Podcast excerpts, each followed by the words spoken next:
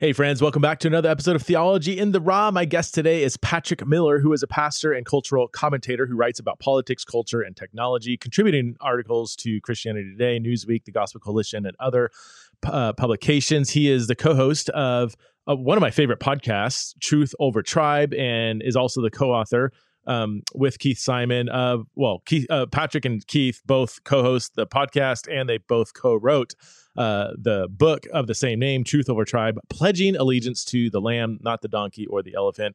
Uh, Patrick received a Master of Divinity degree from Covenant Theological Seminary and pastors a politically diverse church called The Crossing. And Patrick has become a friend over the last several months, and we dialogue about lots of stuff, uh, kind of offline um, going on. And uh, this podcast is focused on, as the title suggests, you know, Christian journalism and how it addresses uh, typically celebrity accounts of abuse or scandal in the church.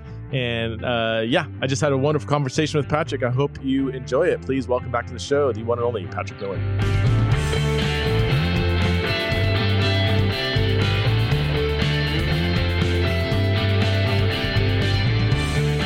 Patrick, you've been stirring things up on Twitter in a good way.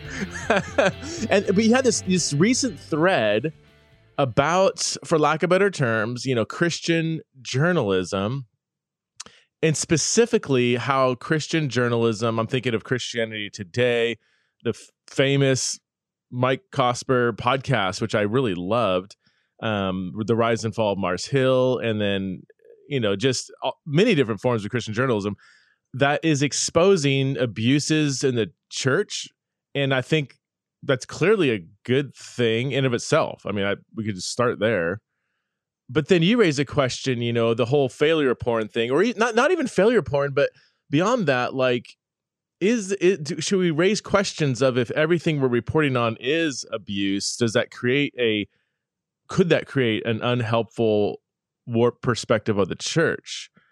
and I'm going to leave it at that. Can, can, you summarize that Twitter thread, how that went? Because I know you got some positive and negative feedback. I thought it was a provocative great question to ask. Some people didn't even like you asking the question, but yeah, I'll, I'll, have you summarize kind of what the, the point you're getting at and uh, let us know how that went. Well, I mean, uh, first of all, it is interesting. There, there are questions that I've discovered you're allowed to ask and questions that you're not allowed to ask on the internet. And as a rule, anything I write on Twitter that I don't want to go viral goes viral. And, and anything that I wish people would pay attention to and attend to, they will ignore. Um, it, this, this Twitter thread was one of those things, you know, in retrospect, if I could go back and maybe un unwrite it and, and, and take it off the internet. I might, and it's only for this reason. I think the the case that needs to be made around this entire issue is really a case that can only be made in a long form format. And so you're just asking for yeah. critique and criticism when you write a you know 800 word thread or however long it was. It's just not long enough to have a in-depth conversation or to really clarify your point. On the other side, I was grateful for it because in people's pushback, it, it sharpened me. I mean, it made me start asking questions that I yeah. wasn't asking previously. But at the core of, of, of that thread or the core of my concerns really come out of my experience being a pastor at a local institution. Um, and it has to do with institutional thinking. And I realize it's not, it's not really popular to think about institutions. Uh, we're, we're living in an age that's incredibly cynical about institutions, where we hmm. kind of a priori believe that maybe institutions should be burned down, that they are a problem, that they're guilty until proven innocent. And hmm. so that's where I'm hmm. coming from. I'm coming from this as an institution. I mean, it's interesting talking to you because I mean, you're kind of an iconoclastic thinker. I mean, do you like institutions? I I like any question I get, I'm going to say, "What do you mean by institution?" Um, I I think that term has largely thinking out loud here. I think the term has taken on, at least in my circles, a, a, a, an intrinsically negative connotation. Yeah, is a monastery an institution? What constitutes an institution? You know, like is it if you have a super amazing church with humble leadership that's serving the poor and providing healing in the community? Like I is that an is that an institution? Is it you know? So I, how, how do people when they say institution, what how what do you think they mean? They they typically mean some kind of hierarchical, highly structured yeah. people at top. They're untouchable and, and are wielding power and and they're just after typically profits if it's a you know pr- profit driven whatever. I don't know. That's that's kind of how I feel people are using the term. Well, and I think that's actually really important because there are a million different definitions of institutions out there. I okay. think for my purposes, what I mean is an institution is any place or any uh, living social organism where we live our common life together. Like it, it's a it's a place Okay. of gathering. So that could be a workplace, that could be uh, Fox News, that could be a church. You know, there's a lot of different kinds of institutions where people are living their collective life with one another. My concern, um, really interestingly, is actually. Re- it's a concern for justice and the welfare of people. Uh, because right now, I mean, everybody would agree we're living in one of the most depressed, lonely times in American history. And, you know, Alexis de Tocqueville, he was a French writer who kind of traveled through America trying to figure out why did the revolution work here and it really blew up in France. And the, the conclusion he comes to is that Americans have this kind of innate drive to collectively gather without uh, actually a lot of hierarchy. You know, you, you didn't need the local magistrate or the local church officials. We just have this knack for gathering together to do good. And why I care about institutions on a really fundamental level, there's been great research by uh, Robert Putnam, uh, Tim Carney, fantastic books, um, but they've shown that uh, beyond a shadow of a doubt, uh, communities where you have uh, higher levels of charitable giving and more local middle institutions, that'd be things like churches, charities, Rotary clubs, uh, HOAs, th- those are the kinds of things I'm talking about. Those are the communities where children are the most likely to rise out of poverty. But by and large, I- I- it's not a technocratic solution, right? It's not like some Sure. some welfare methodology, but that's where children are most likely to rise out of poverty. They also show the lowest rates of depression and anxiety, the lowest levels of criminality, the lowest levels of alcohol abuse and drug abuse. It turns out that when you network humans in robust, hmm. trusting relationships, what you get is human welfare, human health, and, and it makes perfect sense, right? Because if you're a, a- a poor kid and you have no connection to anyone who could maybe give you a job so that you could make a living and be successful in your life, if you're if you if you lack a social network to catch you when you fall, that's not just your family, uh, especially if your family Right. is in poverty. If you lack those things, there's really no way to to catch you and to help you and to serve you when life hits the rocks. And and that's part of Yeah, my yeah, concern yeah. about institutions is that institutions they need trust and we need institutions because without them we don't have human flourishing. Now that doesn't mean all institutions are good by the way. No, but you're saying at least at the base level, what it what an institu- institution is, it's it's an it's a neutral. Con- no, it's neutral with the potential of major human flourishing. Without good institutions, humans won't flourish. hmm I mean, is, is that in a sense? I mean, just the, the word community is a positive spin on what you're how you're defining institution in a sense. Like it's uh right. I mean, Yeah. So a, a community could be just hanging out in the living room. That's not an institution, but it's more some some kind of more organized community, for lack of a better term. or, Well, you but know, think about um, what happens in your living room, or, or at least in my living room. I'll, I'll use my own house as an example. The people who are coming in and out of my house are largely people who I am networked with inside of a local institution. It might be people that I go to church with. It might be the people that my wife works with. It might be the people who are on the school board with me. It might be the people, like, there's lots of different places where I'm networked into relationships. And those are the natural places that come into my living room. So even my living room isn't divorced from this.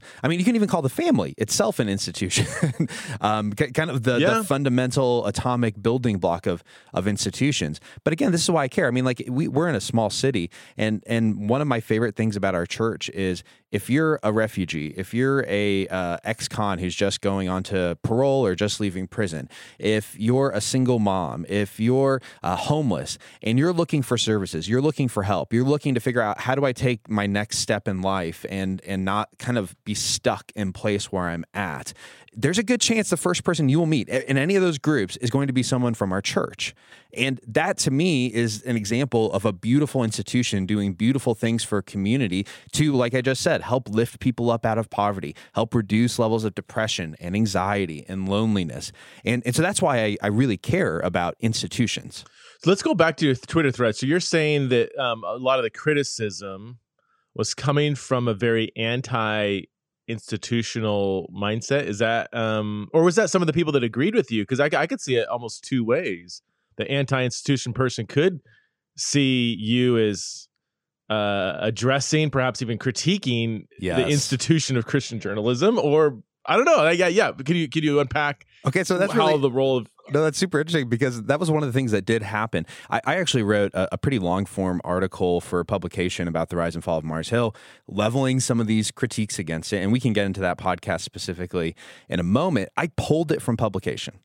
for one simple reason. I was afraid that media operators and other organizations that have all the exact same problems as a Christianity today has. In fact, I think many of them are more entrenched in those problems. I was afraid they were going to pick this up and use it as ammunition to try to destroy the institution of Christianity today. And I didn't want that. And that was one of the ironic things that happened with my thread. I had people getting on and be like, yeah, this is why I stopped subscribing to Christianity Today. This is why I only read First Things or American Reformer. And I'm sitting here, I'm going, no, no, no, no, no. You have completely missed the point. They all live in the exact same media landscape. And some of those organizations, by the way, have far deeper problems problems. Like, the reason why I was critical of Christianity today is because I see Christianity today as I see them as fellow travelers.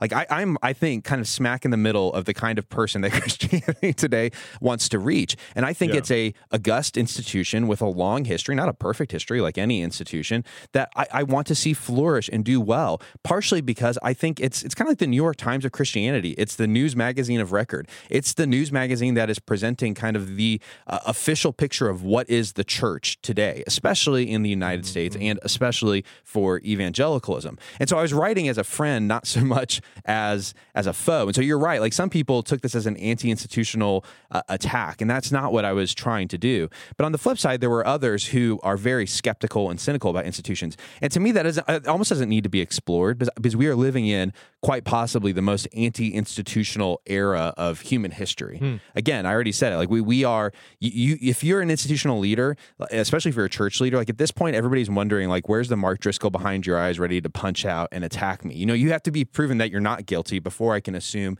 your innocence. Now, I'm so I'm going to try to play devil's advocate.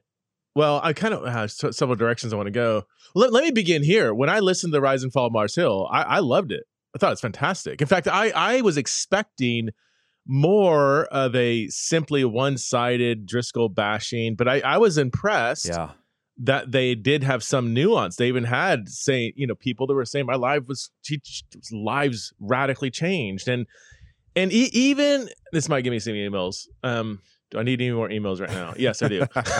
Get the emails. like, you know, even even his even his toxic masculinity mm-hmm. stuff, you know, and and I rarely use that word. It's a buzzword. I don't like to use buzzwords, but it, you know, listen to some of it. Pretty toxic. There were men who were the uh, they they were and, and again it's not that they weren't masculine they're therefore they weren't good men but they were they weren't courageous they weren't good human like they were they were to their own admission like they were not living good lives and this hyper masculine kind of thing did provoke some kind of stepping up and now again let me it was toxic okay? It was bad but i mean like just never talking about how to be a godly man that's not the option too yeah. and they would have been left probably with a equally negative life on the other end or whatever i want to make sure i'm, I'm really clear with yeah i think i was clear was i clear with that no, i think, I, mean, I think you are clear i mean i, th- I think anybody even, has to be able to say in a vision of toxic masculinity, uh, which you know Mark Driscoll might be the epitome of, inside of that toxicity, it, it's it's it's not it's not unalloyed uh, toxicity. There's good things that are mixed up in there, and those good things can do good things for people but meanwhile, the toxicity can also do really bad things at the same time. And that's kind of what you're wrestling with, I think. Yeah. And even like, you know, gathering men together, I mean, like being a hard worker is a good virtue. Uh, getting a job is a good virtue. Being a, you know, taking spiritual responsibility for your life is a good virtue. Not blaming everybody for your problems is a good virtue. You know, getting out of your mom's basement at 33 years old, no offense to those who are, if there's a good reason for it, but you know what I mean? Yeah. Like, stepping up and being an adult, you know. So so there was some at least when I listened to that episode where he, where you addressed kind of the men's ministry or whatever, I'm like, ooh, yeah, this is not gonna go well. This is gonna spawn toxicity. But there's I can pick out some good threads within that. And if if the kinds of men that he was drawing in saying that I needed this kick in the butt kind of thing, this, you know, tough love i'm like oh there is some good to that too. Yeah. Um, let's just do it in a godly christ-centered way not in a you know um, book of judges sort of way. But um we're, we're getting off the so here oh so oh, okay so i i would lean on the side of you know what i'm so sick and tired of the abuse of power in the church. I'm so sick and tired of of um, these you know narcissistic power mongering Christian leaders that don't look like Christ. Yeah. I'm sick and tired of the mean Pied Pipers leading. You know, let's expose it. Let's blow up the system. You know, you mentioned I'm kind of more on the iconoclastic side. I'm like, yeah, let's let's just blow the whole thing up, rebuild. You know, um, so that's where I lean. So when I heard the podcast, Rise and Fall of Mars Hill, I was like, this is good. And it was more balanced than I was expecting. And I had Mike on, and Mike was a, he's an, I mean, I just had one conversation with him. He's like amazing guy, humble guy. He was taking criticism, saying, "Yeah, I probably could have done better with that." I'm like, "Wow, that's that's impressive." So I'm coming at this with a more of a positive yeah. view of. But then you raise the point. You what's the statistic? You said the top of the top 20 read Christianity Today articles in 2022, 17 or something were on abuses in the church, and like is that are we dealing with an 85% open rate on yeah. Yeah so it's not it's it's it's not quite that much right? So i, looked at it and said and again par- partially this is subjective right? Like what do you qualify? And i didn't even say abuse that was the interesting thing. I never i don't know if i ever actually said the word abuse in the entire twitter thread. I talked about scandal. Um, and i was making the point ah, that uh, okay. you know i think 14 of the top 20 were around scandal. And then i made the point and okay. i'm going to have the number slightly wrong here because i'm not looking at the tweet but i think it was like seven eight or nine somewhere in there were specifically scandal surrounding celebrities. Um, so it was like you have this broad theme of scandal, specifically celebrities, and then within that you have an even narrow category that we could probably draw into abuse. And and and so I was concerned. In fact, in fact, I think we're kind of circling on my concern. It, it feels like we're caught in a catch twenty two right now. On the one hand, to resist public accountability is to court unjust systems that lead to abuse. And so I want mm. reporting on abuse. I mean, full stop. I just want to be crystal clear. We need to talk about this stuff. It needs to be a conversation. We need to think about how we structure our institutions so that they don't become fertile ground for abuse. What a worthwhile conversation. Amen to that. But the other side is that if, we if we continue, you know, focusing much of our attention on scandal and abuse on the church, we're also going to welcome a, a local level institutional extinction event, right? Um, that, that, that leaves people psychologically ill and, and unnetworked and unconnected. It has all the negative costs of higher levels of loneliness, depression, criminality, drug abuse. I mean, these are the things that come when you tear apart local institutions. Um, and, and, so the problem is that the incentive structures for local institutions and, and for these big media organizations, they're diametrically opposed to one another. Not intentionally. I'm not saying mm. that they are, you know, big media yeah. orgs are against them. What I mean is when if you're a big media org, what do you need to survive? You need a captivated audience not just so that you can sell them ads, but so that you can sell them subscriptions because you need revenue. And I, I'm not wronging that. There's nothing wrong here. Um, but beyond that, you also need clicks, right? Because when people click to your page, they can see advertisements. And again, to have an engaged audience that wants to continue to pay their subscription fee, you have to give them content that they want. And so they have a vested interest in giving a anti-institutional age more anti-institutional content because that's the thing that floats their boat. What do institutions need to survive? They need trust. There's nothing more that we need. We just need trust. Mm-hmm. And so mm-hmm. when you have big media organizations that need clicks, which they get by tearing down trust, and you've got local institutions that need trust to exist, you can begin to understand why the incentive structures for both begin to collide at times and, and create this catch 22. And I don't even, I don't have a way out of it again, because like I just said, I want abuse coverage. And yet I also understand that if we destroy our local institutions, there's a big cost. And I talked to so many pastors who, I mean, here's the interesting thing. I loved The Rise and Fall of Mars Hill when it came out. I was all about it. And I had a lot of friends who were really critical of it. And I was actually pretty quick to defend it. I was like, no, we need to talk about this stuff. This is going to be healthy and good for the church. My my attitude towards that podcast began to change in the aftermath. it was it was kind of the blowback uh. where I ah. started having people come up to me and, and they were asking me questions as though I was Mark Driscoll you know and i'm sitting here thinking i'm like whoa wait a second why am i holding the baggage for a guy whose ministry was 10 years ago who lived across the country who has nothing to do with me why am I doing that? And it began to make me feel uh like the uh-huh. podcast was kind of a strip mining, and this is an exaggeration, but it was a strip mining operation, right? It's like they came in, they they they they ripped the surface off, they ripped all the minerals out, and they got what they needed, which yeah. was clicks and views. And I mean, just I'm, this isn't wrong, just a fact. 20 million downloads in the first six months of that podcast, 10 million viewers. And it's still on Apple's top podcast charts. In fact, if you go to Christianity Today's marketing website, let's say you want to, you know, buy ads from or sell I guess they're selling the ads. So you're buying the ads on Christianity Today. The Rise and Fall of Mars Hill is the marquee. It's you've got the top marquee, and underneath that is buy ads on the Rise and Fall of Mars Hill. Um, so it's still doing really, really well, right? And again, I, I, don't, I don't have any problem with that, right? They, they need revenue. There, there's there's nothing nefarious, and I know some people are going to think any money making is wrong, and I think that's ridiculous.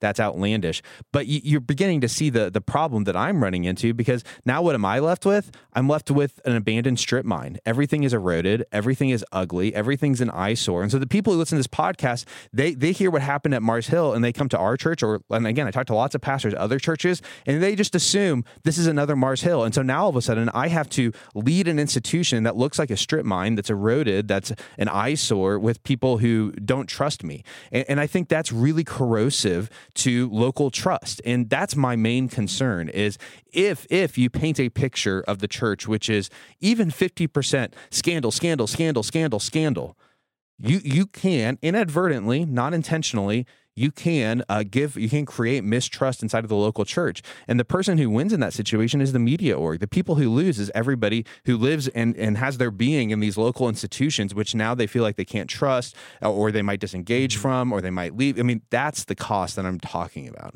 there's so much here. Um, I I want I want to I want to I do want to linger on the financial structure. Are we destroying the institution by reporting on it, or are the institutions destroying themselves by participating in abusive behavior? That's probably one of the main rubber meets Yes. the road questions, right? uh-huh. It's I don't think it has to be a both and, or I mean I think it can be a both and. I think, um, of course, the if if when every time we read about another pastor falling or whatever, abusing authority, they're they're to blame for whatever. But if we spent the whole year talking about that and not the thousands of other faithful pastors who are literally have given their life to ministry, who have, you know, wake up every day, pray for their congregation for an hour, are visiting people in the hospital, you know, like, and if we never report on that, if we only expose the abuse, that is creating, I would say, for the most part, an unintentional, but it is creating a narrative that you're saying does lead to maybe unhealthy forms of skepticism against the institution of the church. That's one po- point. Would you? I mean, is that is that that's kind of the heart of what you're concerned? You're not again. You're not at all excusing, despite what some Twitter people said. You're not at all like downplaying or saying we shouldn't report on this. You're just at least raising the genuine question of what do we do when we are creating an unhealthy narrative based on truths, but they are still sele- they are you're hand selecting kind of these negative parts of celebrity churches, and we're not. Why aren't we reporting on Billy Bob pastor in Indiana? Um, there's actually probably a few Billy Bob pastors um, who's been faithful for 70 years in ministry, or maybe that's you know 50 years in ministry, who didn't Yeah. sleep around, didn't abuse authority, who just loved on people, isn't no did it with that for for no celebrity status, you know, the Yeah. Eugene Petersons that didn't happen to write the message or a book and just kept doing that kind of ministry in, in the context of a local church, you know. Yeah, you're you're making me think. Uh, early on during COVID, uh, there were some uh, studies that were done to see uh, people's perception of how many people were dying from COVID, and amongst people who consumed mostly left-leaning media, I can't remember the exact percentage point, but I think it was something around. They, they believe that about ten percent of the world's population had died to COVID. Yeah. And, and these are oh smart, word. intelligent, college educated people, right? And so, how did they come to that conclusion? Well, it wasn't because a news report out there said 10% of the world has died from COVID. It was because they were seeing so much reporting about COVID deaths that it gave them the impression that, that people were literally dying everywhere. And that's part of my concern in the midst of this is yes, let's talk about abuse in the church. Yes, let's work on restructuring. But how bad of a problem is this really? And if I can pull on a thread here, one of the interesting things that we also have to ask is, is the simple question when you look at these top articles, the vast majority are about celebrities. And I, I just have to say, celebrity churches are entirely different from normal churches in about every imaginable way. You know, the, the the best celebrity churches they try to model themselves like non-celebrity churches, and and that really Yeah. matters, right? Because even with like the Mark Driscoll thing, I'm like, yes, this is great. If you're listening to the podcast and you're a pastor and you're saying, hey, um, where's the Mark Driscoll inside of me, and you're self-reflecting and you're thinking, okay, how can I change? How can I be transformed by listening to this? Wow, what a wonderful use of that podcast. Um, But o- on the other side, you're not going to learn a ton because you don't have a media empire. You don't have a church of 10,000 plus people. You don't have an elder board that's professionalized and whose job is to kind of keep you in the public eye. And so there's things you can learn from it. But in terms of like your local church of, you know, two, 300 people that, that you're pastoring, it's so radically different that even the lessons you draw may not be totally applicable to your situation. And why, the, and again, this is why it concerns me because it comes down to the question of even in our abuse reporting, we're fixated on celebrities. The things that are most newsworthy to us today aren't the abuse that happened at the little 300 person church. And I might actually, by the way, learn something from the abuse that happened at that little 300 person church because my church is closer to that church than it is to Mark Driscoll's church. Um, mm-hmm. we, we, we're not hearing those stories because the ones that get clicks, the ones that get attention are these celebrity narratives. And again, if you look through those top articles, not all of them, but a good portion of them center around celebrities. Why? And that would you bring it back to the financial structure that you need clicks to make money, which I want to just leave that as a neutral observation. I agree. I mean, I personally have some serious questions about. Let, us just say that that's that's just it is what it is. You need clicks to financially keep the, you know a, a and I don't want to keep picking on CT, but for example, that they need people to buy their magazine, right? They sell. I, have advertised on CT, and you pay a, a buttload of money to put a little ad in their newsletter. Why? Because they have hundreds of thousands of people in the newsletter. It's just it's it's it is what it is. So I mean, um, but I do want to raise a question of like, what are people wanting to click on? Mm-hmm. Um, and don't don't we know from there's been studies on this, right? You're you're the expert in this area, like that things like anger and and and and outrage, like that that is a may like a major motivation for people to click and keep clicking and and and get get sucked into the vortex of whatever media outlet that they're playing with. Is, is that has that been shown by the data? Oh yeah. well, okay. So here, here's an interesting example. Nothing to do with Christian media. The New York Times actually has an internal organization whose job it is to use surveys and some other things to, uh, over time, determine the emotional reaction that different news stories will elicit in people. They they they they then so it, maybe this is going to make you happy or sad or angry or cynical, whatever the feeling is. Then they go to advertisers and they say, hey. What do you want your ad to be on? Do you want to do you want to sell your product to someone who's angry about something, to someone who's cynical, to someone who's happy? And you can imagine, depending on your product, you, knowing the emotions of the person who's reading the piece could be a huge. I mean, it's a hot lead, right? you you know that you can sell to that person, and so yes, emotions are really at the core of what we do. I, th- I think my bigger problem in the midst of this, and one of the big pushbacks I got, is that people said, "Look, CT can't control what their audience clicks."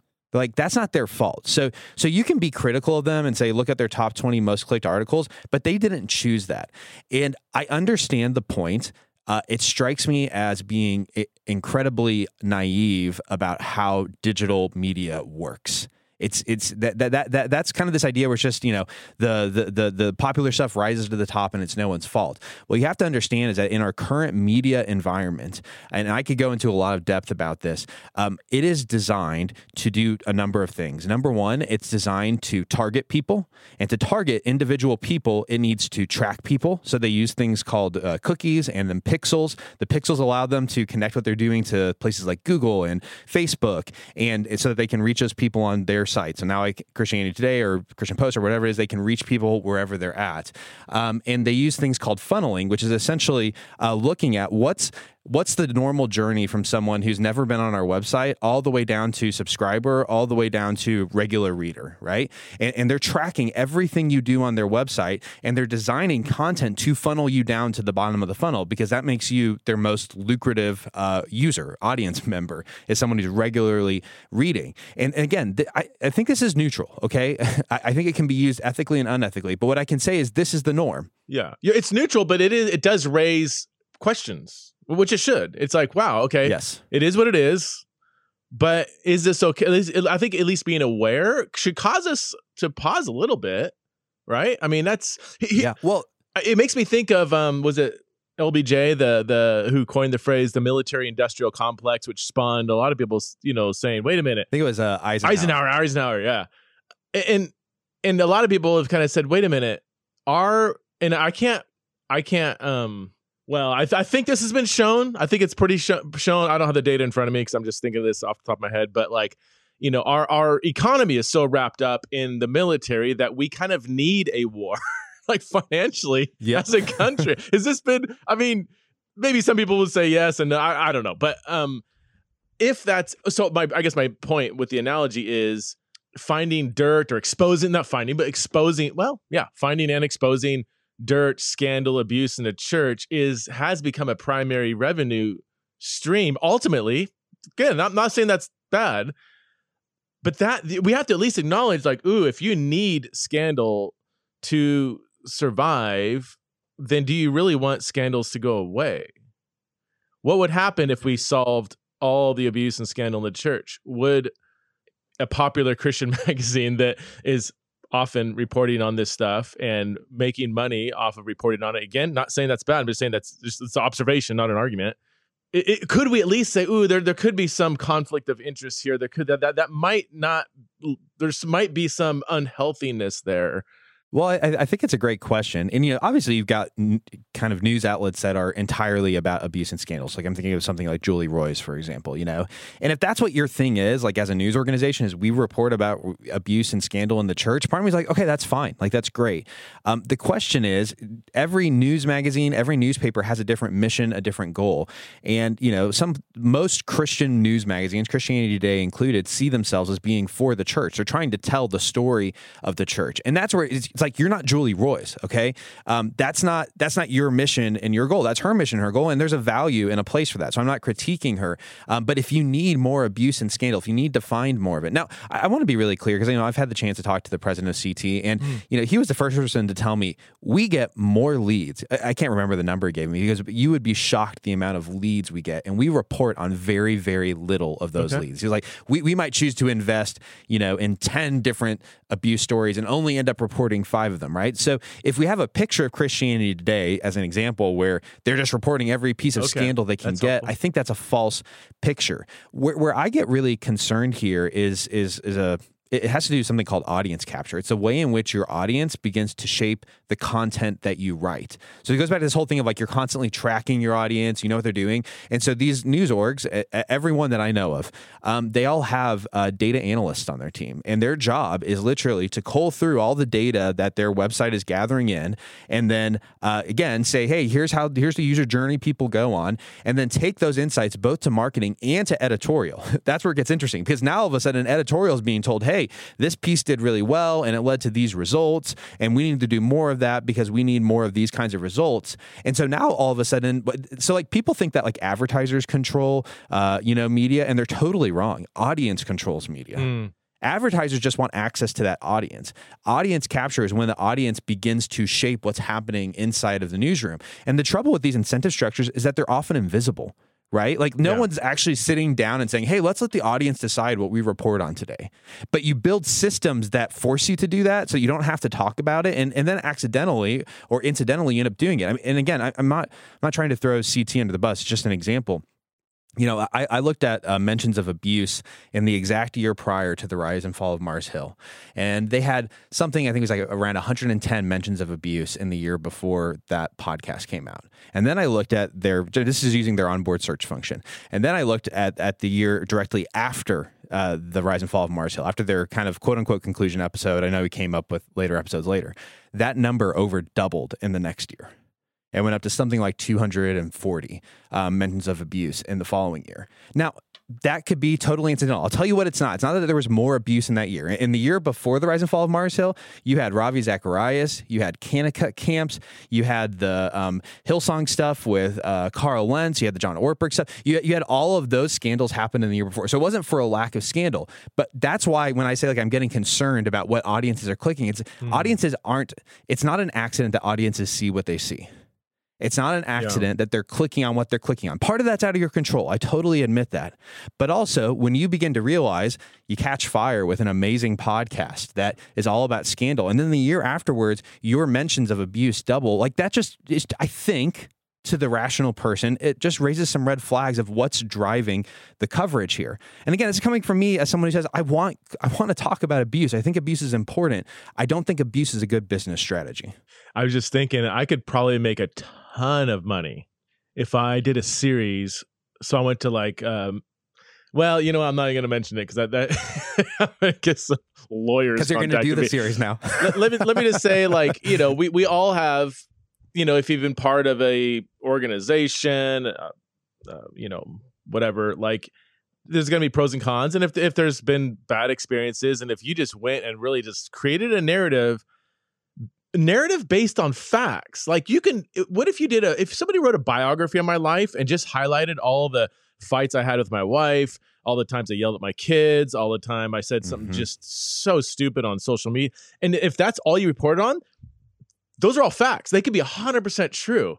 But if that's what you highlighted only, you I would be a monster. And maybe I am. I don't you know, but like that that that's that's this tension of like you can say create something that's factually true, but then create a narrative that is completely or whole or largely one-sided would even be a, a, a, minor way of putting it. Like you've create you created another person or another instant you know that this it's it's actually not factually true even though you report on facts because you're so selective in what you're reporting on. Is, is that true? I'm, I'm kind of thinking out loud here but i mean is that is that something that journalists it's well known in in in journalism. I mean, I don't know. Yeah, no, I mean, I I, th- I think you're you're hitting on something key, which is what I, I want to ask people: What's your framework for the church?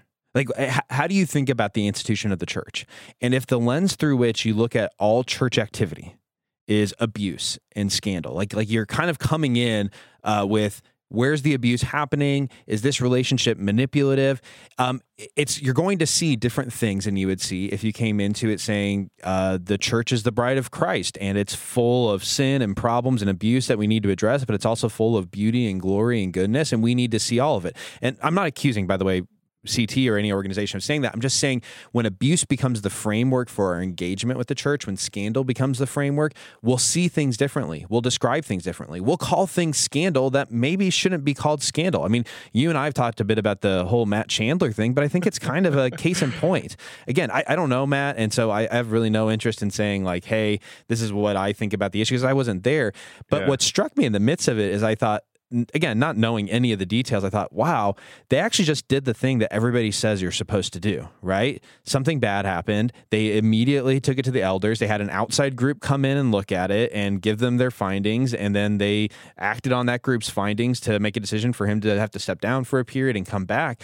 Um, and so I'm looking at that saying, well, I mean, isn't this what everybody wanted right, you know? right. and yet it's i think the number two you know scandal story or number three scandal story on a major christian really? you know news magazine. And i'm sitting here thinking like well where's the positive story of like hey here were some good things that they did. And again people are going to get on me. And think oh now you're defending this guy. I'm like i don't even know this guy. I'm just i'm just observing. Okay? Well i and i'm i've already said too much publicly about that but yeah that that even in the uh the the montage of I think it was on your Twitter feed. It was uh, like a montage of like CT articles. Yeah, he's on. in the montage.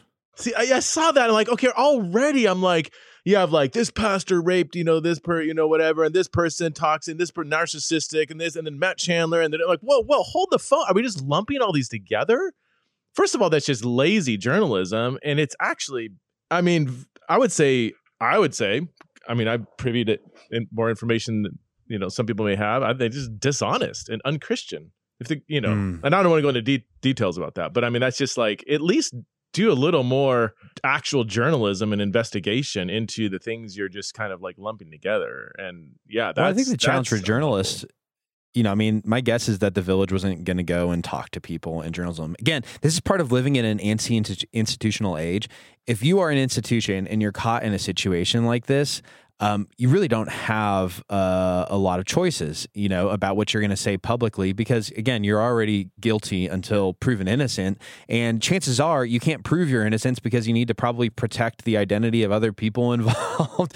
like, yeah. This is part of institutional life. And again, th- I'm, I'm just I'm trying to state the catch twenty two here one one one institution needs clicks and in an anti-institutional age where the mm. audience captures the media the thing that gets clicks is going to be scandal. That's just what we want. We want more, more, more, more scandals. Goes to the whole, you know, failure reporting thing. That's what people want. And so that's what we end up giving them, whether or not we're intending to give it to them. But the catch 22 is that the local churches, not, I'm not talking about Matt Chandler, just the local churches that are healthy and normal. And of course, they have bad things happen. Bad things happen in every place. But I'm just saying, normal, healthy churches, they, they end up holding the baggage for these celebrities or for these other denominations or whatever uh, that they have nothing to do with. And you know how hard it is to prove a negative? Like if someone comes into my office and says, like, prove to me you're not a bully, how do you do that? I, I, mean, we're laughing, but it's actually really hard to prove. And, I, and I, talk to so many pastors like, I feel like I'm trying to prove to everyone that I'm not, you know, a big jerk all the time, and I can't because you can't prove a negative. Like, like it's just like, well, have you spent time with me? Like, and that's what I always say. Like, well, have you ever seen me be a jerk? Like, do you, do do I do jerkish things or something I need to repent of? No. No, it's just you know you never know what happens behind closed doors. Like with Mark Driscoll, a lot of this stuff was secret. And I'm like, I'm not Mark Driscoll. you know, I don't I don't know what to tell you, but that's not me. You know, and if it is me, like tell me and bring it to the light and let's confess and let's deal with it there. Uh, but I'm I'm not that guy.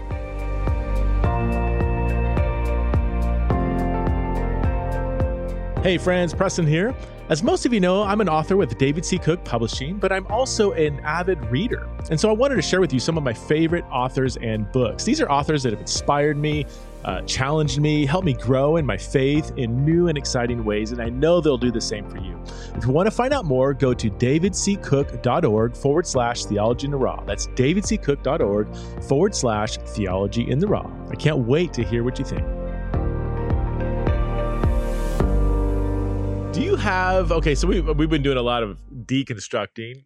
In your mind, do you have a reconstructed version of healthy journalism that would actually survive? I mean, that that's is there is there another more more I don't know the right word better better way to get clicks while exposing scandal when there's scandal and yet not feeding off of the mass the masses' desire for scandal or whatever, or outrage over scandal? You know, is there is there a better way in your mind that that may or may not yeah. work? Maybe it's just an idea, but I mean, what what what would be the better version of what we already have?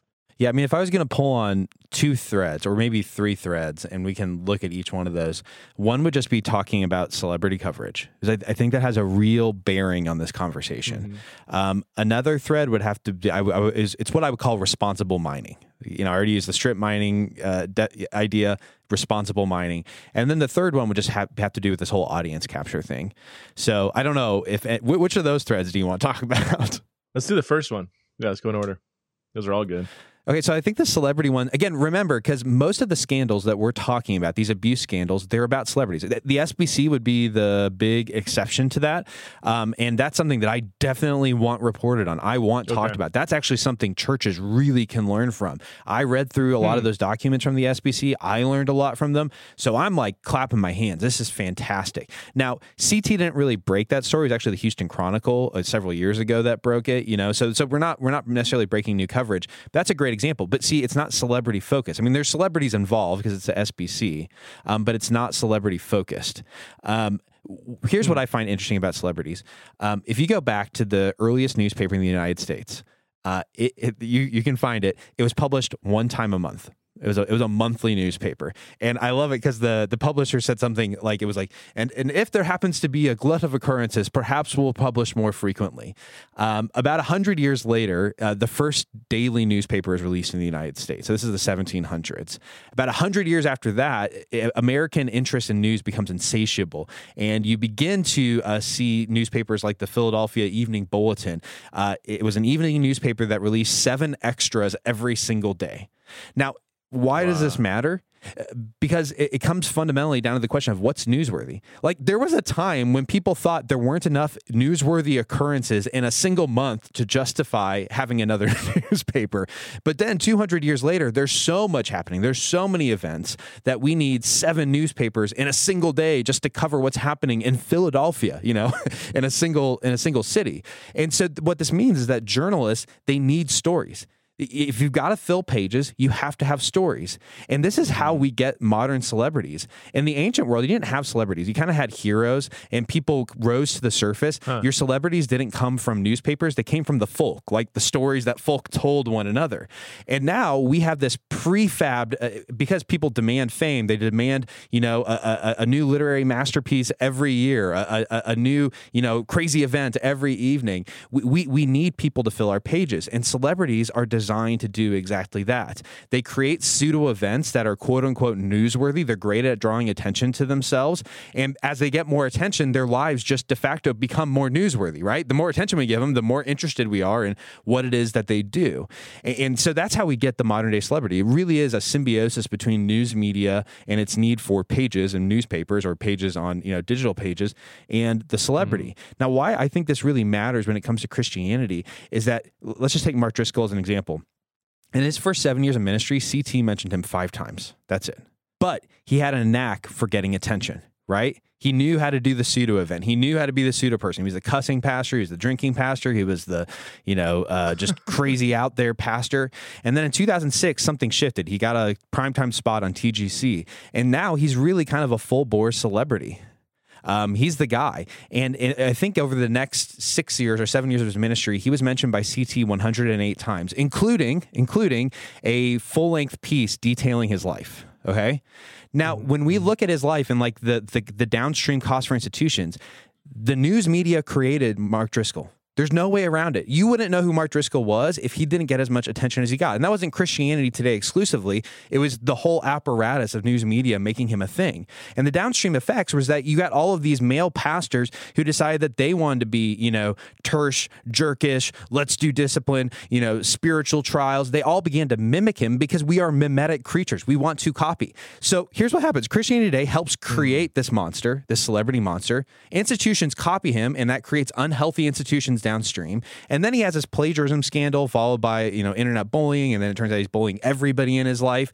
And the whole thing comes undone. And then the next seven years after that scandal, uh, Christianity Today mentioned him, I think it was something like 126 times, culminating in a podcast. Now, here's what's interesting who wins in this whole picture? Well, when he's being created, the news media wins because they've got stories, and he wins because he's a celebrity. Institutions lose because they're following a loser. okay. Who wins yeah. when he falls? Well, now he's not winning, right? But who's winning? The news media is because it turns out we like to consume celebrities as much as we like to mimic celebrities. and so they're able to produce all of these articles. And who's the loser in this situation?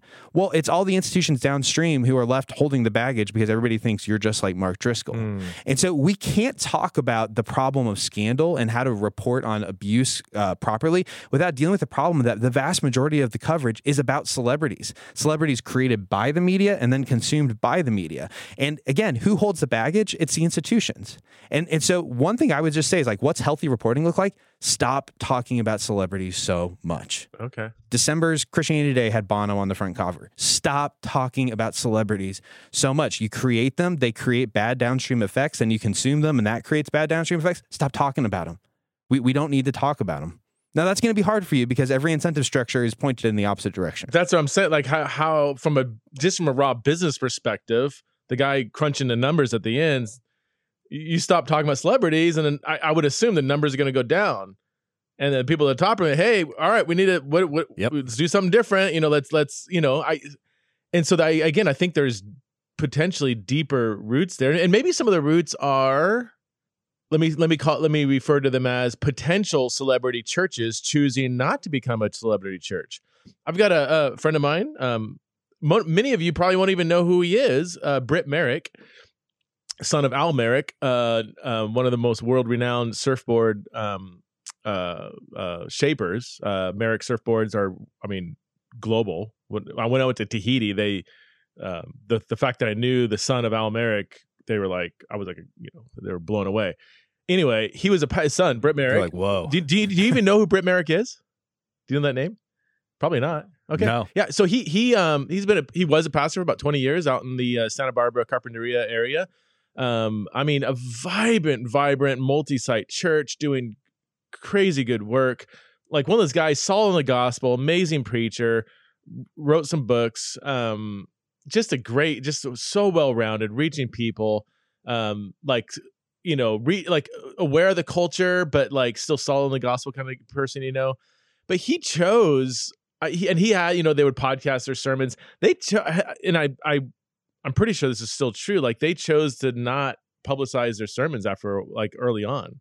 They did for a little bit, and then they just said, you know what, we we want to focus on our church. And he could have he could have become a a a national kind of figure. I mean, he had that kind of those kind of gifts, and he chose to to not. First of all, he's kind of he's just like an intro. He just doesn't care about that stuff. He's kind of anti, you know, so he deliberately went against that. Now, some people, uh, here's the big pushback to that. It's like, wait, wait, if he's speaking truth, get it out there, right? I wonder if we should at least raise questions about that. And here I am on a podcast where my the whole design is to reach people, right? Um, but I, I wonder if local churches should at least be sensitive to: Are we doing things that could be fueled by really good motives, but could be feeding a celebrity culture that is leading to some of the problems we're creating. I don't have the answer. I don't I don't know what the other option is or whatever. Like I don't want to I don't think I want to say all churches take your stuff down offline. People get saved all over the place by listening to sermons online, you know. Um, have you thought about that? I mean, is there when Driscoll is being created by CT, he's not saying no, don't report on me. I mean, that's a bad case because he obviously wanted all that, but I don't know. No, I, I, I think I think of course there's an institutional responsibility to say, hey, what what's the job of, of our local pastor and what do we want him to be doing or not doing? I, to me though, and I could be wrong, I, I think that kind of gets the responsibility upside down. Okay right? Because like your buddy, he doesn't have the power to make himself a celebrity. Yeah, he could put his sermons up and maybe that would just be the thing that launches him into the stratosphere. But the only way you become a celebrity is someone has to pay attention to you. someone has to write about you. Someone has to give you a platform and a place to speak. And again, I, want to be really clear. I don't think all Christian celebrities are bad. I just don't think we maybe need as many as we do. And I actually think the rise and fall of Mars Hill illustrates we got to be really careful about the time at which in someone's life they become famous because it can be really toxic for them internally. Like those are all really valid questions. Um, but I, I, I've kind of moved towards this model of thinking uh, the church would be a lot healthier if we just had I call them middle class creators. If we just had a lot of like middle tier, like they're known in their little circle, yeah. but no one else knows who they are, right? It's like, yeah, and they're little circle people know who they are and they're having an interesting conversation but they're not they're not a nationwide name. Yeah. they're not someone that everybody knows. And again to christianity today's credit i do think they have made an active effort to reduce the amount of celebrity coverage that they're doing. Um, and i think that's largely from you know their own reflections on these issues. And i do think that they're trying to create platforms for people who are kind of in that middle class category of yeah you're not super well known but you have wisdom and helpful thoughts. And that's why i don't want to get rid of celebrities. Like i wouldn't be who I am without Tim Keller. You know, his work has been right, so influential yeah. on me personally, and I don't want to get up here and say, "Gosh, get rid of Tim Keller" because he he made things awful for me. I just want to say that we need to have some. Uh, we need to have a tempered approach to celebrities and and understanding that the people who make celebrities really really it's not even the folk it's not the church it's the news that's the place where celebrities get made okay so going back to your, I guess my original question from five minutes ago, like what's the better model? Um, we talked about one of your, you had a couple of points. What was the second one that you touched on? Uh, you know, I think the second one is, you know, it's what I called responsible mining. okay. You know, like strip mining is kind of, you know, you come in, you rip the surface off, you get everything you can, and then you just leave behind something eroded and ugly. You know, responsible mining is you go into the mountain, and I'm not a miner, so, you know, sorry to all the miners out there, and this can be a terrible metaphor. You, you you don't you don't you don't ruin the the the environment and the ecology around the mine right? You you go into one spot where you know the minerals are and you take them. And so when i think about scandal and abuse reporting i think it's really important to one make sure that you're making it clear hey this is in one place in one time and this is you know one kind of singular issue that we're dealing with. And not making overwrought statements about this being pervasive in the church or you know everywhere in the church right? That, that's that's one thing. But the other thing is this goes to like the don't rip off the surface. A lot of people have asked reporters and others at places like Christianity Today, um, hey, why don't you guys report more positive stories about the church? Right? Like, why don't you do it? And I just have to say, I am totally underwhelmed by the responses to those questions. You know, I've heard responses that are along the lines of, well, you know, churches in America have historically given too much authority to pastors. This is just their reckoning. They're going to kind of have to live with it. And I'm like, well, I, am not concerned about pastors. I'm concerned about people who can't trust their institutions, right? Mm-hmm. Like, or, or, I've heard people say, like, look, um, Jesus is the glorious one, so let's focus on him and we'll deal with our own sin. I'm like, well, yeah, I want to deal with our own sin, but like Jesus also loves the bride, and we need to tell beautiful, true stories about the bride. And if you want to have healthy institutions, you need to give models models of healthy institutions in in in the public eye so that we know who to be like because again we're mm. we're mimetic creatures we we copy and we follow what other people do and so part of the strip mining is like you, you, you can't if all you do if your if your primary focus on the church is negative that's a huge problem. I mean, even looking at CT's top 10 stories that made them smile, you know, I counted through them and I think three of them mentioned the local church. Now, I don't expect all of them to mention the local church, but the the majority really weren't about that. And so that's why I'm just saying, hey, you need to do both. If you're going to have a 20 million downloaded podcast in 6 months, like where's the podcast that's telling a beautiful story of the church? Right? Like you have this amazing gift, Mike Cosper, for telling stories. that wouldn't get the clicks though, right? That, yeah, I, I mean, in theory, I'm like, yeah, of course, let's let's not stop reporting on the scandal. Let's just maybe do more reporting on the positive. But my guess is they wouldn't make the top 20 list the next year. I don't think. Maybe, maybe that's maybe I don't know. I mean, just would they? It, maybe it depends on how you do it. Um, yeah, you know, and, and so I think that that relates to the third string, which is audience capture. And that has to do with who you see as being your core audience, right? if your core audience is going to be people who are deeply anti institutional, who are deeply skeptical of the church, that's fine. That's your audience. That's going to shape the kinds of stories mm-hmm. that you mm-hmm. tell. If you see your audience as pastors, church leaders, uh, people who are deeply committed to the church, they are going to be interested in a different kind of story than the anti institutional bunch.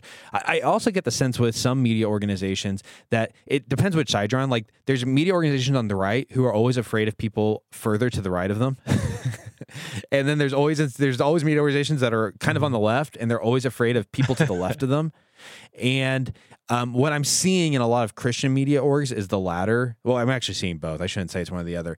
It, it's like they're afraid if they don't do like a kind of full Monty strip mining operation, someone further left of them is going to come along and say, "See, now you're enabling abuse in the church."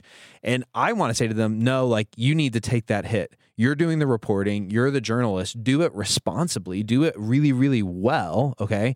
Um, and take the hit of you didn't go far enough. Don't pass that hit down to the local institutions that had nothing to do with any of this to begin with.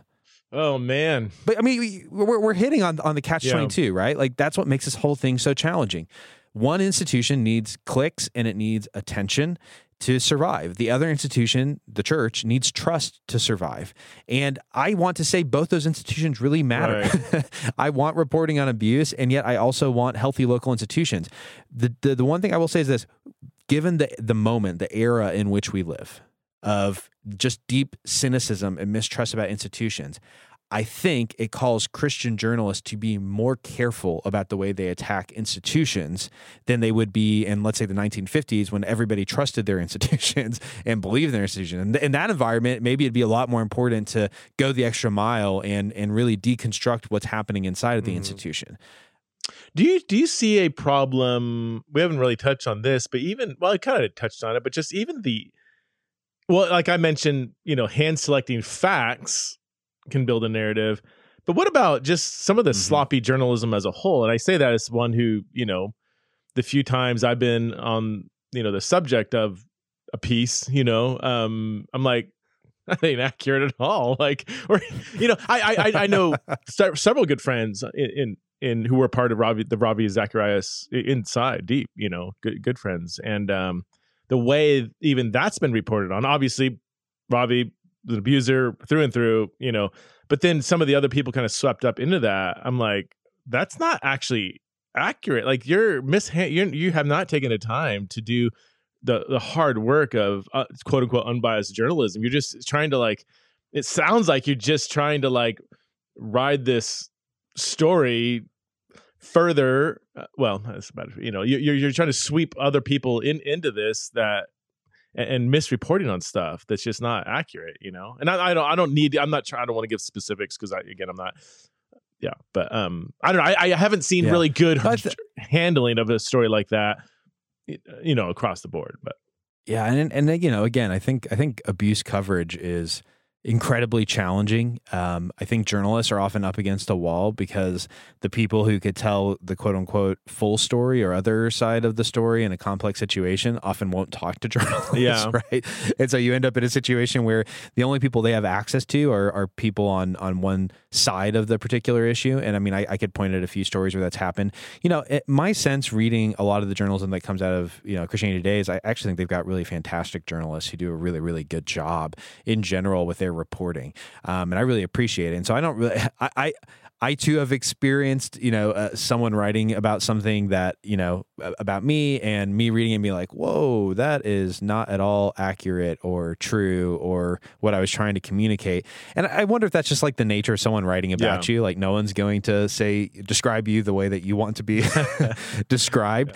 Yeah. Um, but I do think like there's a call for, for journalists to be responsible. And like the other incentive structure that we have not gotten onto, and I hesitate to say it because it, you end up casting aspersions on individual people, and that's not my goal here.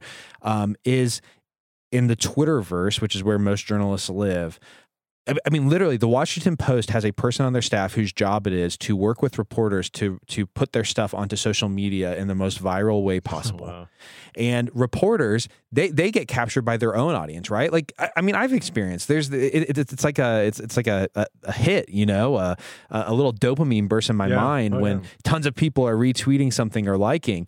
And so, is it a shocker, by the way, that if people keep retweeting and liking all of your stuff about scandal or this particular topic, that that you as a reporter are now even more incentivized, maybe not to report more stories, but to talk about it more and more frequently, to use it as your framework.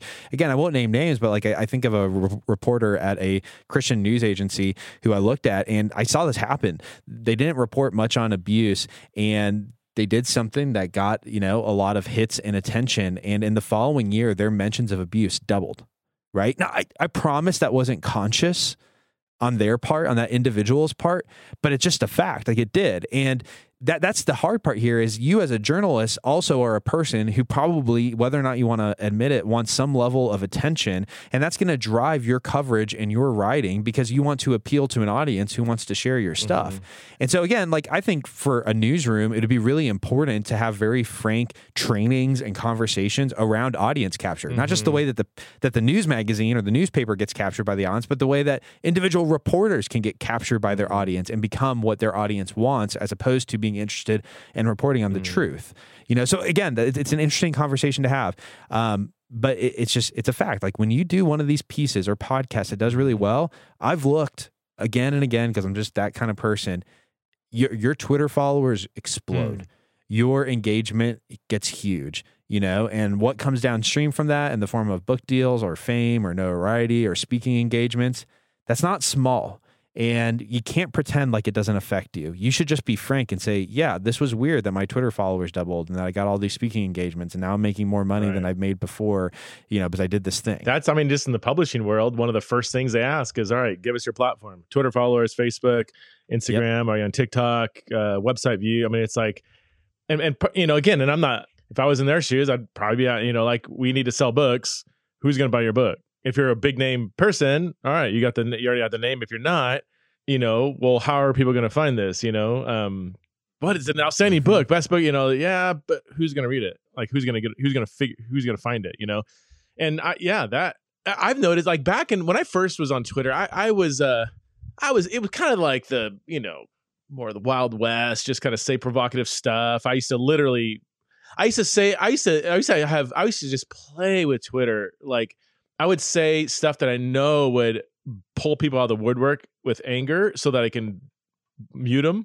Because I'm like, ah, I feel like muting some people today. So I'd say something like, and you know, I would, I would, or I'd say something like, I want to find out where the envelope is. Like I'd push the envelope really far over something I was thinking about. And then when it went too far, I get all this like, ah, I'm like, okay, so I went a little too far. Thank you, appreciate it. Um, I'm going to pull back just a little bit for my p- actual publication. So I would just use it and just really. Now I look back, I'm like, dude, I ooh, like I, yeah, I almost didn't even realize that there's like people out there listening, you know, and but so in the last, and but I would get way, way more when I had half as many followers as I do now. I would get way more retweets and likes and views and all this stuff, and now I get hardly anything because I'm like, hey, here's a podcast I did with you know Patrick, uh, you know, um, and it's yeah. uh, when when you're yeah, when you're provocative, when you say things that make one side, that's another thing. If you play into the polarization, if I said something on Twitter that very clearly was an attack on the right, those to the right of me, whatever that even means, um, oh, we get all kinds of more left leaning, you know, like the mob, right? That would just love it, or vice versa, you know. Um, I could easily, I could do a tweet right now. I'd probably get thousands of likes and retweets because I, I know what's going to do that. I just don't do that anymore. First of all, because it's stupid, but it's, um, I, also don't like to your point. Like, I'm like, we're all, this is all, this, the whole thing's kind of rigged. this is me in my more cynical moments. This, this machine's rigged. Do I want to be another pawn in this rigged machine and play into that system that's been mm. created? Maybe unintentionally created, but I think there's, there's some people behind the curtain pulling some strings too. And like, I, I don't want to I don't know. I don't want to be a pawn in your money making scheme too. It's kind of my attitude now. So I'm going to post vanilla stuff, you know, just to and you know keep you know one thing I do on Instagram. I click on otter videos and you know just so my algorithms are all screwed up. Now I got like people on the black market trying to sell me otters, you know. But it, not really. It's a good joke, but you know.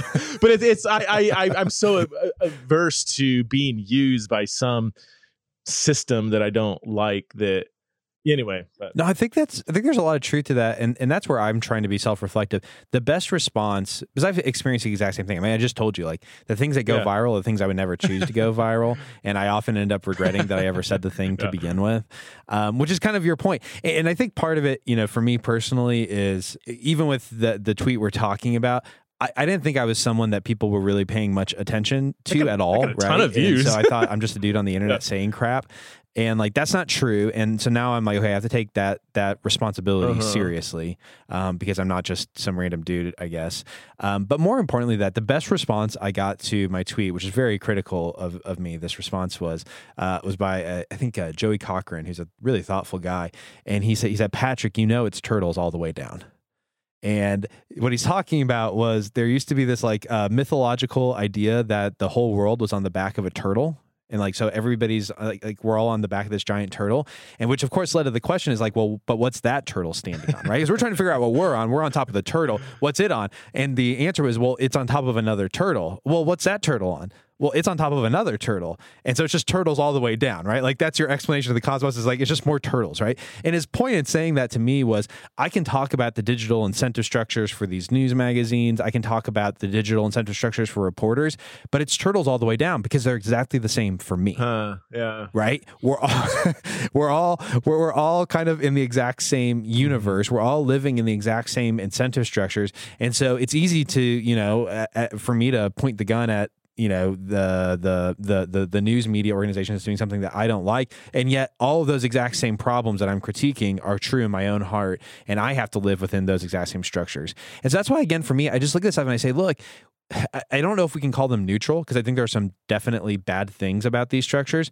I think the best thing we can do is be aware of them and be yeah. frank about the way that they're shaping our thinking and our reactions and and try to set up guardrails in both our personal lives and in our institutional uh-huh. lives to uh, prevent the excesses that come from those incentive yeah. structures you cannot do that if you are unaware yeah. of them or if you deny them and that's one of my big concerns with christian media in general right now is that first of all, Christians have no idea, generally speaking, what those incentive structures are. Like they just don't like they don't even realize like when I go to this website, I'm being tracked and all the information is being given to Google and Meta. And yet it is, trust me, I, I can show you. right? Like this stuff's all happening to you. You have no idea. And, and so and so as a result, we we just we, we're really naive. And so that's why I just want these organizations to be frank and open and say, yeah, we track you we have funneling systems. We get ad revenue. We need to make sure that you're subscribed. We're tempted to give you things that you want because that's what's best for our business model. Like, just be honest and then saying, here's what we're trying to do to make sure that our reporting still has integrity so that there is a barrier between the business office and the newsroom. Here's what we do to keep that barrier intact like just tell people let us know how you do it mm. and if you don't know how you do it then there's a good chance you're not right those two things are just yeah. perforated and they're seeping into one another I, I, do i do have a question about this is really for my own sake and this is this is truly a genuine honest question everything we've been talking about how does podcasting play into this because i you know I, as we've been talking i'm thinking okay you know, the, even the whole celebrity thing, like churches trying to get online, get online. I'm like, well, my whole thing is online. I have no, there's nobody local. I don't pod, like for me my entire podcasting is by definition out there you know online. Um i don't put hardly any energy into promoting the podcast. My goal is to try to produce good content good content that i like. Like people always ask me why do you have this guest on that guest on? It's like i wanted to talk to him i don't know. I want to talk you know we, we've been voxing back and forth. I'm like hey i want to talk more about this. Let's do a pod you know it's just something that i'm interested in not necessarily now sometimes my interests overlap with the popul- populace and it you know gets a it gets a larger views but sometimes it's like i'll just have a buddy on that's not well known at all i'm like i like he's thinking through something i want to talk through that so my motivation yeah. isn't to grow the podcast audience and yet when it does grow i like wow that's kind of cool i got more listeners this year than last year so is there any warning check any any oh this is kind of the underbelly of the machine that may not be able to be fixed how much of that applies to podcasting like is there are there changes i need to make in my podcasting methodology I, I mean, I, I think I think the the key to me is that you're asking the question. Because again, we just we can't be self reflective about it if we're denying it. Like if I'm sitting here with my podcast, you know, Truth Over Tribe, saying, "Oh, I don't pay attention to how many people download our episodes. I, I don't pay attention to what does really well and what doesn't do well," I would be lying to you. Like that is just a straight up absolute lie. Of course I pay attention to that. And of course that influences decisions that we make about things that we want to to talk about. Sometimes that's conscious. I think more often than not it's subconscious, right? but I, I if I if I deny it, then I'll never be aware of it and I can't resist it, you know, and, and ask questions about why am I doing this. But I am curious. I, I mean, how long ago did you start theology in the raw? Uh, 2015. So it's been around for a while. Okay. Yeah. Yeah, so you've been doing this for seven years. I, I will say this, and it's interesting. It's 2015. I, I would have said 2014, but um, 2014 is kind of a break point in digital media in my mind um, because it's the 2015 is when Jeff Bezos buys the Washington Post for the bargain basement price of 250 million dollars, and he's the one who invents all of these uh, audience funneling, targeting, uh, data analytics. He invents all of these strategies for the WAPO because it's a failing newspaper. and uh, in the years that follow, they've become really integrated into virtually every news magazine, every newspaper inside of the country because they're so successful, right? They, they really, really work. And and why I say that is it is much harder today to break into any sort of uh, public discourse than it was in the 2014 Hmm. world. Um, even probably the 2015 world. And so there's also like this whole other dynamic here where it's like you probably have some liberty to just be like, yeah, I don't really care what people are looking at and engaging with um, because people are already listening. They're already engaging. You started podcasting early enough that you're able to grow an audience. And there is like uh, like a flywheel point where it's like you don't have to put as much energy into keeping the thing going and growing and reaching people. Um, and so, I, I mean, I, I think if you're just able to stay in that place of like, hey, I'm not going to put all this energy into promoting what I'm doing. I'm just going to let it grow organically. That's great. I think the the bigger problem comes for people who are starting Yeah. up podcast or media things in the present because the only way you're going to break into that conversation is by implementing some of the strategies that all of these organizations are using. Okay, yeah, that makes sense. Yeah, yeah. I still, no matter what your strat, I get that. That that and that's gonna be difficult for people, especially if podcasting's so pervasive now. So everybody has a podcast, and it's hard to. And when I was doing it, it was like there was like ten of us. You know, it's still I don't know. Like I I still I got I actually got this from Rob Bell. you know, focus on when you're trying to break into whatever. Like focus on just producing good content. Don't don't don't think so much about is this going to get views? Oh, this didn't get views. Like just produce good content and l- let it let it go where it may. And, and I know some people are like, you know, I want to make a living off this, and, and the money pieces, you know. Luckily for me, it's always been a side hobby, and and so I didn't even start doing Patreon until it was my buddy Evan Wickham. Kind of for for six months, kept saying you got to do Patreon, got to do Patreon. People want to like it. Actually, people want to support what you're doing. Finally, did that. So I did, I, I didn't start even having any kind of revenue for probably until like when did I start that 2017 2018 but it's always I've always had kind of another full time job. This has always been kind of a a side hobby, and, and now it's become kind of integrated into my my work week more, more kind of officially, you know. But it's it's uh I think maybe that there's never been I don't know. And I don't want to be self deceptive, but my motivation is always like I like having interesting conversations with people. like, and I, and I think other people are hungering Yeah. for that. That's that's kind of that's kind of that's kind of it. I don't know. Like I That's the premise. that's that's the goal, the mission. I don't, you know, I didn't even think about it. My mission until I think is last year. I wrote my mission statement. Is that's, you know, engaging in you know theological and cultural issues by having curious conversations with a diverse range of thoughtful people. You know, it's going to sound self congratulatory, but I mean, I I think that's.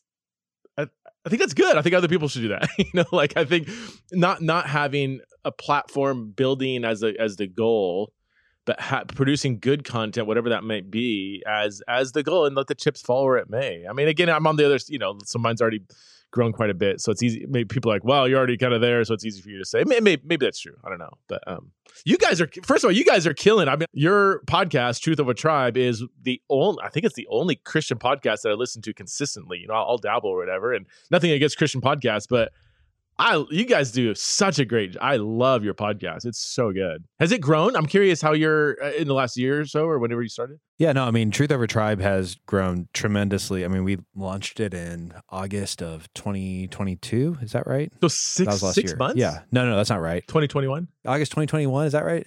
Yeah, yeah, yeah. No, no, no. It was, it was. We so so the podcast has been around for a year and like four months. Okay. that's how long we've been doing this, and um, it, it's it's for sure grown. I mean, we had another podcast before that, and so that that helped, uh, you know, kind of interest and engage people in what we were doing.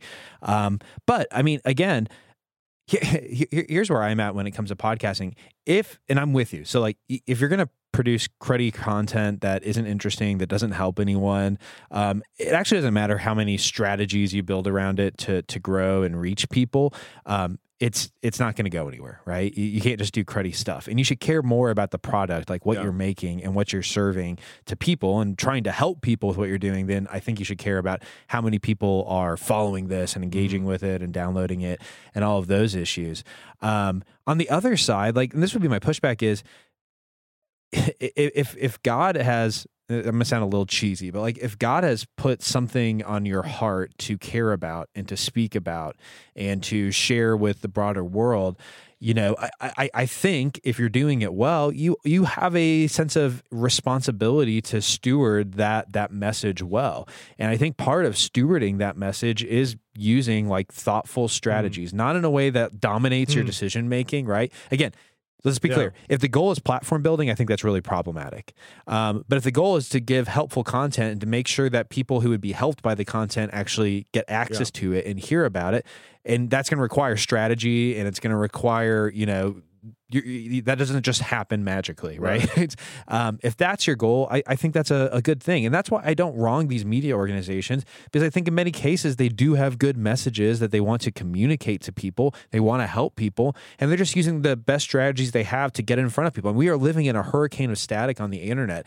And you know, I just think it would be a huge bummer if every great Christian podcast that starts right now just says, hey, we're not going to build any strategy. We're just going to do our work the best we can because you're just going to get dominated. You'll get dominated by Disney. You'll get dominated by Fox. You get dominated by Netflix. You get dominated by every, you know, Spotify exclusive podcast. Like you're going to get dominated by all of those other podcasts out there.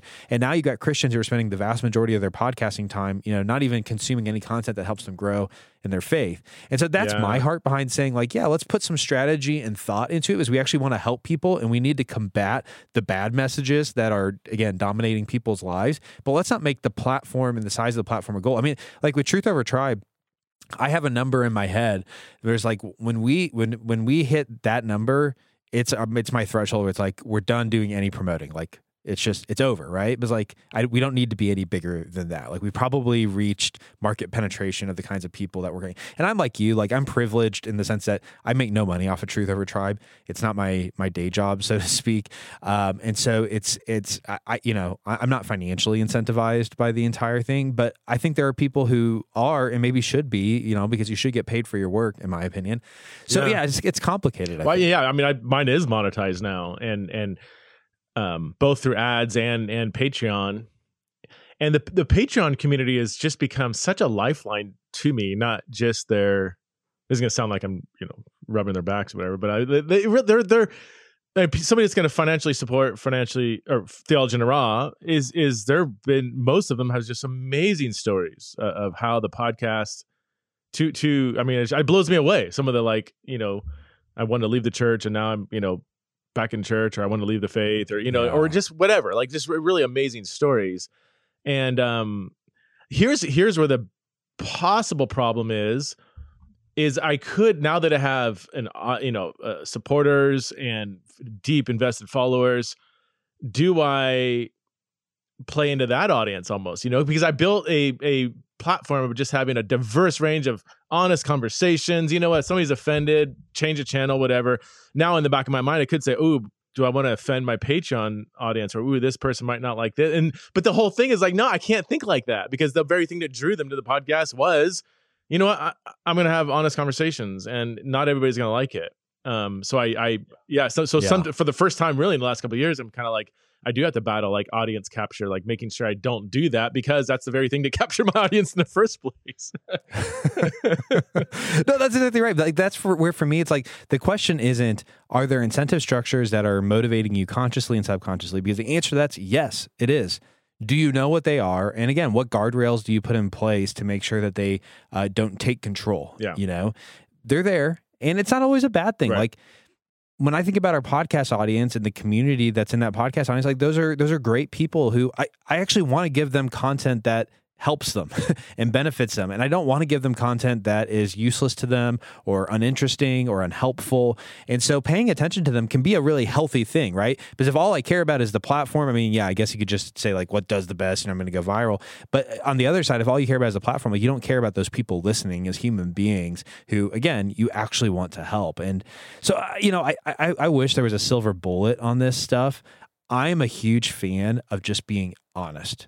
And that's where I think so many people in media are just they're terrified of what happens when people realize you're making money off this, you know, you're getting attention from this, you're you're getting all of these personal benefits. They don't want people to know that that's happening because again, we live in a very cynical age and they think gosh, if they found out you know what would the consequences be if they saw behind the curtain and i'm just in a place now where i'm like I, I will show you everything behind the curtain um, and if that means you don't want to listen to me or engage with what I'm doing, great, that's fine. Like I'm I'm totally okay with that.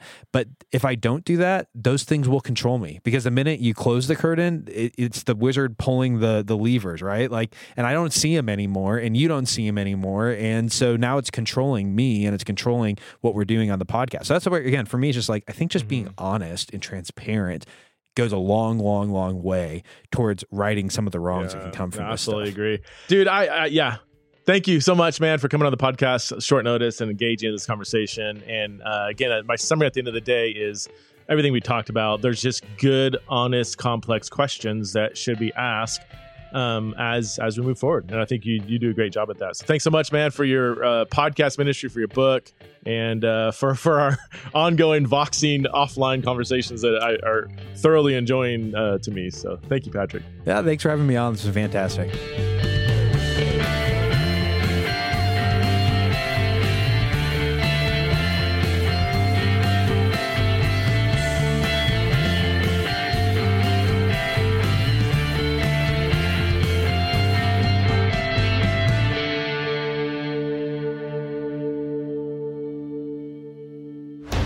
This show is part of the Converge Podcast Network. Hey, friends, have you been blessed or encouraged or challenged by Theology in the Raw? If so, would you consider joining Theology in the Raw's Patreon community? For as little as five bucks a month, you can gain access to a diverse group of Jesus followers who are committed to thinking deeply, loving widely, and having curious conversations with thoughtful people. We have several membership tiers where we where you can receive premium content. For instance, silver level supporters get to ask and vote on the questions for our monthly Patreon only podcast.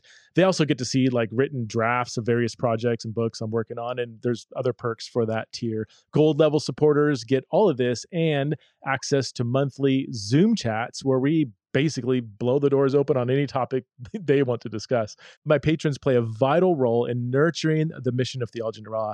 And for me, just personally, interacting with my Patreon supporters has become one of the hidden blessings in this podcast ministry. So you can check out all of the info at patreon.com forward slash theology the raw. That's patreon.com forward slash theology the raw.